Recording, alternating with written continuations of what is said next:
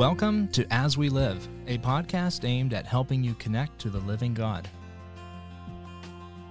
Hi, I'm Lyle Martin. I'm here with John Martin and Steve Stutzman, and we are talking again more about his book, There Is Much Rubbish, which can be pre ordered now at straightpaths.com. If you order now, you can pick up the extras that come with it there, where you will get a free audiobook when that gets released, and you will get um, an, an opportunity to be added to a private Facebook page where Steve and Dorcas will come on and be doing some book studies about this book and also books that um, Dorcas has wrote in the past, which is Dear Daughter and um, Trust or Control.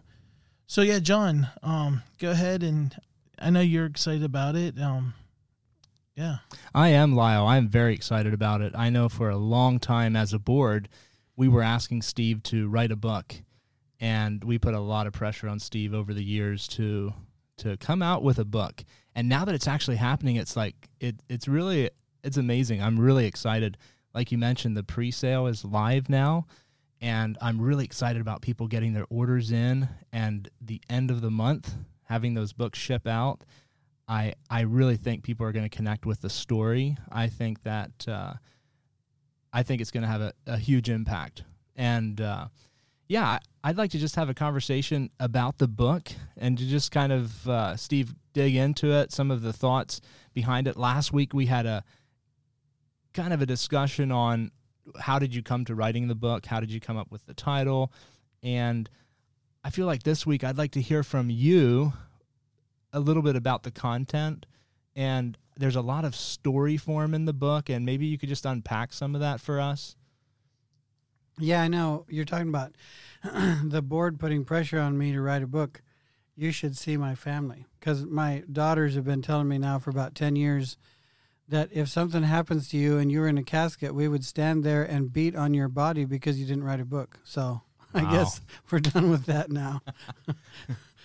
but yeah, it's it's kind of uh, some of the things really really mean a lot to me. I am curious though, John. I gave you a copy, told you to read it, and I don't know how far you got through it. But what's some of your takeaway by now? Yeah, good question, Steve. I was uh, I was reading it just two days ago, and um, there was there was something that really stuck out to me, and literally, I just put the book down, and I'm still chewing on it. And it was the idea of a foundation being in place, but there but a bunch of trash being on top of the foundation, and the idea of needing to clean the trash away before you can build on top of that and that thought is something I'm I'm really thinking about because a lot of times in I feel like there's a lot of current realities that I want to be to be fixed. Like maybe I'm dealing with fear or anxiety or or I just want things to to be solved. I want to get over things. But that idea really has me thinking of what is the trash on top of the foundation? I can't build on top of what's true, what's foundational, if I have these things in the way. So that is that's that's something I'm thinking about and processing right now. Well, Jesus said, you know, that he is the foundation. Paul talks about Jesus Christ. The other foundation can no man lay than that which is laid, which is Jesus Christ. One of those statements that Jesus made that I think we read over and don't understand. When he was headed out the last time toward the cross, he said this The prince of this world cometh, but he hath nothing in me. And it seems to me like we don't understand a lot of times in our life that the point of attack belies a hole in the wall. Wherever there is a hole in the wall of our life, wherever the wall is broken down, will become a point of attack for the enemy. And so when the enemy is attacking a person over and over and over, they can't get done being angry, they can't get done being an alcoholic, whatever it is. There's a there's a broken down wall. And the enemy is simply standing on the outside shooting arrows through it. and it's going to continue until the wall is built up again. And when the wall is built up, a person can come to a place like Jesus Christ, where they say, The prince of this world cometh, but hath nothing in me. Now, I don't know that I would claim to have arrived there, but that is sure what I am pressing toward to know Christ and to know that kind of freedom where the wall is built up and I'm not under that attack. What are some examples of, of holes in the wall or like the wall being broken? I mean, you mentioned, was it anger or? Yeah, well, one of the things that I would see as, as something that's very common is people who struggle extensively with immorality, for example. Mm-hmm. And they tore the wall down in their life by things that they did five years ago, 10 years ago, 20 years ago. And they have never gone back there and repented, sorted out the truth from the lies, got rid of the garbage, and built the wall back up again. And so they continue to struggle around and around in that cage. You know, you run around in a cage. And it's just, it's, it's, it seems to me like I love snorkeling. I, I've done it in different places, but the, the coral reefs are always a really big deal to me because you can be in a boat, you can look out at the water, and uh, all you see is water, you know. And to some people, it's like, where's my fishing pole? but I am thinking of the idea of putting those glasses on and putting fins on. And there's that moment when your face hits the water and an entire world opens up underneath. It's a world you can't see from the top, but as soon as your glasses hit the water, you know, there's a turtle paddling along there and there's brightly colored fish and all these corals just radiating all these different colors. I can lay in that water and look at that stuff for hours. It's just so beautiful. There's a whole world down there that we're not seeing. And it feels to me a lot that way sometimes with scripture. That scripture is something that people while away their time on the surface of. Reading a story, looking at something, you know, that Jesus said, whatever, and staying on the surface of it and not understanding there's a whole world that opens up underneath. And so some some of what's happening in the book is is an effort to try to help you understand some of that world that opens up underneath in the book of Nehemiah and Ezra. I think there's a lot in there. Just reading your book, there there's so much that I didn't pick up in the Bible. Like you said, I'm I'm just that surface reader, and there's there's so much more. I think the book really brings that out. Well, I'm fascinated with history anyway, and so I sit and watch some of this stuff in in the book. And this is just kind of one example. I don't think I even have anything about this in the book because it wasn't necessarily part of where I was going. But Nebuchadnezzar, Daniel was over there in the land of Babylon, a captive from his own land over in Babylon, and his three friends. And Nebuchadnezzar builds this big image, 90 feet high, out in the desert. And you don't build a 90 foot image overnight. So this was a long process that, that it took them to build this thing. They didn't have cranes like we do. And they built this huge image. And he ruled the land pretty much, as far as we can tell, all the way from northern Turkey to India and all the way from Pakistan to Egypt was under his control. Now you can remember there's no vehicles, no communication, and he's ruling that kind of land. So he's got it all divided up into little, in, in a sense, little kingdoms, and he's got guys in charge of each one. And he brings all those guys together which again is not going to happen overnight. This is a major, major project. They all come together and they have all this music ready, and everybody's supposed to fall down and worship the image. Well, you know the story. There's three guys there that refuse to bow down. They end up getting tied up and thrown into the furnace. And uh, when they did that, he actually lost his best soldiers because he had his top soldiers, which would have been totally respected by everyone that was there because they were the top soldiers. They threw these guys in the furnace and they died. This is happening in front of every ruler he has. So when the fourth man shows up in the fire and all this stuff happens. and the only thing that burns off of these people is the ropes, and they come out of the fire. That had to leave an impact like none other on all these guys that are sitting there. Every ruler of every area was there. King Nebuchadnezzar dies, Belshazzar takes over. A number of years into Belshazzar's reign is where this hand shows up on the wall and is writing on the wall. And Daniel comes and tells him that that night, or uh, that the it says the kingdom's going to be taken away from you and given to the Medes and the Persians. Now we don't know for sure who the Medes were. It looks to us like the Medes may possibly have been what we call today Kurds, but we don't know for sure. But the Persians, we know who they were. They're the Iranians, Iranians from, from Iran. The Persians came over that night, diverted the river that ran under the city, and walked in on the riverbed and took over the city. But they didn't create a whole bunch of disruption. They just took over the city, killed the king, and took over the palace. And then they went home. So the king that came in there and took over that thing, he left his son there to rule it. And his son's name was Darius. So the Bible will talk about King Darius. He's the one that put Daniel in the lion's den, all that. And his father goes home. His father had a had another castle, another palace, um, in a city in Iran about 500 miles away. you stop think about these people walking this distance. It's unbelievable.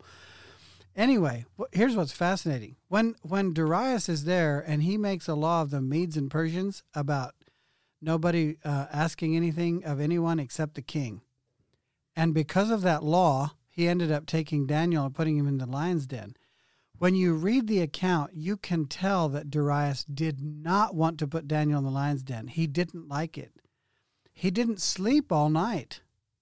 And he came over there early in the morning and he said, Daniel, is your God, whom you serve, able to deliver you? Here's the thing it is highly probable to the point of almost certain that Darius and his father were standing in front of the three Hebrew children when they were in the fiery furnace. Because they were leaders of Persia. So they would have been there that day and they would have seen that scene. And so they would have been, he would have been gripped by that reality. And now he's taking one of these people and throwing him in a lion's den. And he goes to the lion's den and says, Daniel, is your God able to deliver you? And when they pull Daniel up out of there, he immediately goes right back to the same edict that was made in front of that great big idol that nobody's supposed to worship any god except for the God of Daniel. And what's even what what goes on then, it appears that it was his father, Darius's father, who was now kind of in charge of the whole place, was the first one that wrote a thing and said, I want the children of Israel, I want the Jews to go back to their land, and I want them to build an altar, and I want them to sacrifice to their God for me and for my sons. So when you start putting all those pieces together and realizing what all was happening in relation to the way that God made himself great in the eyes of the people, it it the whole picture just kind of comes alive to me. What are some current like how does that apply to us currently? Yeah, that part's actually not even in the book. That's just kind of some things that I ran across when I was when I was studying for it. Um, the the way that the book I think applies to our life today, I, I took a biblical character and tried to write a fictional story of his life as he walked through that mm-hmm. scenario.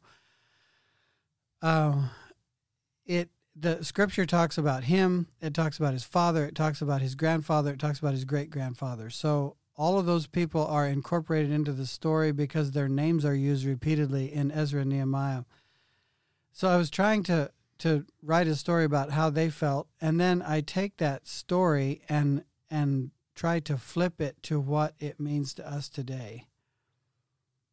Because many of us also can find ourselves serving a Babylon Mm.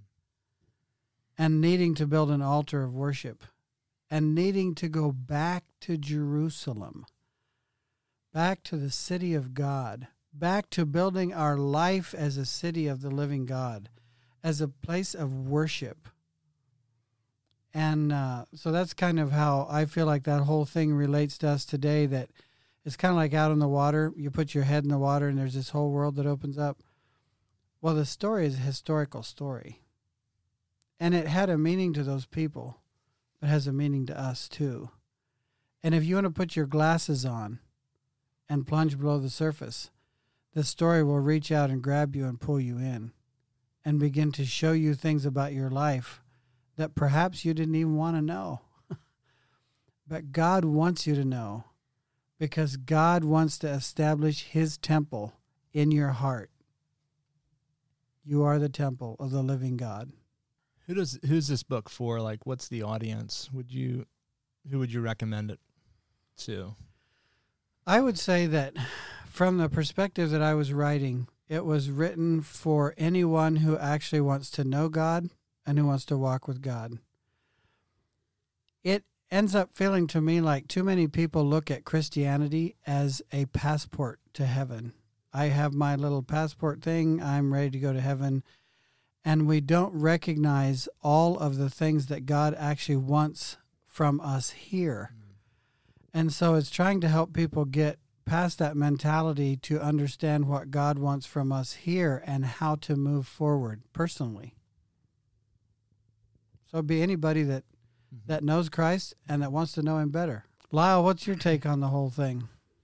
Well, I didn't have a chance to read the book yet, but I am really looking forward to the audio book coming out because I'm Oh There's an yeah, audio it's easier book. to, easier to listen than to read, right? There yeah. you go. So I'm I'm more into that, but I've really enjoyed listening to you talk about it as you were writing it and and just the different things. I mean, Nehemiah has always fascinated me how he was so dedicated at rebuilding the wall and and the whole battle that took place to it and his dedication to it.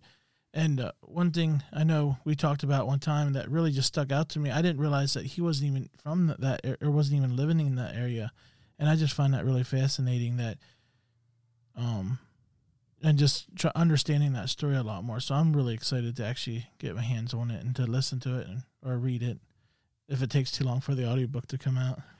Yeah, and um, he was actually in Shushan. At some point in time, the the palace or the kingdom of Babylon moved from the city of Babel, from Babylon, about 300 miles to the city of what is today Susa, Iran, or Shushan in Scripture, Shushan the palace. So the story, for example, of Esther takes place in Shushan the palace. It doesn't take place in Babylon. It takes place in Shushan. And uh, the same with the story of Nehemiah, who was a cupbearer to the king. It says was in Shushan. So that the the center of the kingdom had already moved over there, and it's a little bit difficult to follow some places. Um, I spent because I like history. I spent hours and hours and hours poring over timelines and historical documents outside of Scripture, history, history outside of Scripture. Um, trying to figure out who these kings were, how they overlapped. Uh, one of the things that's so confusing about them is, well, for one thing, it seemed like they had a shortage of names, and they have like you know Cyrus one and Cyrus two, and Darius one and Darius two, and Xerxes one and Artaxerxes, and it's just like all these names that, anyhow. But the other thing is that sometimes there was more than one of them king at once. Like one of them would be ruling from Babylon, and one would be ruling from Persepolis, or one's ruling in Babylon and one's in Shushan, and it's difficult to kind of tell who's who, um, because it's it's during that same time frame then that one of those kings took off with an army and went all the way over to what is today Lebanon and built a bunch of ships and sailed over to Greece and attacked the Grecians. Ended up losing the battle, but leaving an army there and going back home again. And then his son built another army and went all the way up through Turkey, around northern Turkey, and down into Greece from that side. So this is all happening in this same time frame or just just after it. So like if if somebody's watched the movie uh, the 300 where it talks about those 300 Greeks that stopped that big army of of Persians, that's during this time frame. So when you start putting all that stuff together, it just is it's really mind-boggling because then right after that you have um, the great well Alexander the Great coming out of that Greece thing and going over through there and saying we are going to teach these people to stay home and coming up against an army where he was outnumbered 3 to 1 and another time where he was outnumbered 4 to 1 and erasing them that was the end of the Persian Empire like you don't find anything out after Alexander was through there and then he ends up going all the way over to the border of India turn around and coming back on his way home he's he's thousands and thousands of kilometers away from his homeland Mm, wow. with an army. Doing what? Anyway, he comes back to Babylon and dies of a stomach ache. Never lost a battle in his life, was 32 years old. Where did you find most of this information? Like you were were you just in the Middle East? Yeah, we were in the Middle East, and of course, it, it makes a lot of sense when you're there. But you know, most of the information is just it's Online? Google, Wikipedia, history books. You know, different uh, scholarly papers that have been written about it, studies that have been done. Um, they used to pay their soldiers once a month with a little coin, and I have one of those coins at home. Like that little coin now is worth uh, five hundred dollars, or something like that. Little, the little coin Wow. collector's item. Um, so it was just it was really fascinating. I'm I'm fascinated with history anyway. You can probably Mhm. tell that. Yeah. Did you visit the site where where a lot of the story comes from? Or were Some of it, the- yes, Mhm. yeah, hmm yeah, because a lot of the the stuff would be right over there in Iraq and Iran. I've not been in Iran yet. Was maybe try to do that sometime, but Yeah, well, I'm really excited about it coming out. Um, you can pre-order it now at straightpaths.com, and um, it'll be shipping here on the 21st of May, and you'll be able to get hold of it. And we'd love to hear your comments about it and what you think whenever you get hold of it and, and read it. So Make yeah, sure to- pick up pick up one of those books. Uh, do the pre-order thing. You get in on our private uh, Facebook page. We would love to see you there. We'll be doing some Facebook Live things there and, and diving into some of the history and some of the pieces around it, and hopefully be able to have interactive discussions. And plus, if you pre-order it, you get a free uh, copy of the audio. So we're we're working on recording the audio now, and you can pick that up and and listen to it if you'd rather do that than read like Lyle. Well, that's fine too. But we're looking forward to this and, and really hoping that it, it affects people's lives. Thank you for listening to As We Live.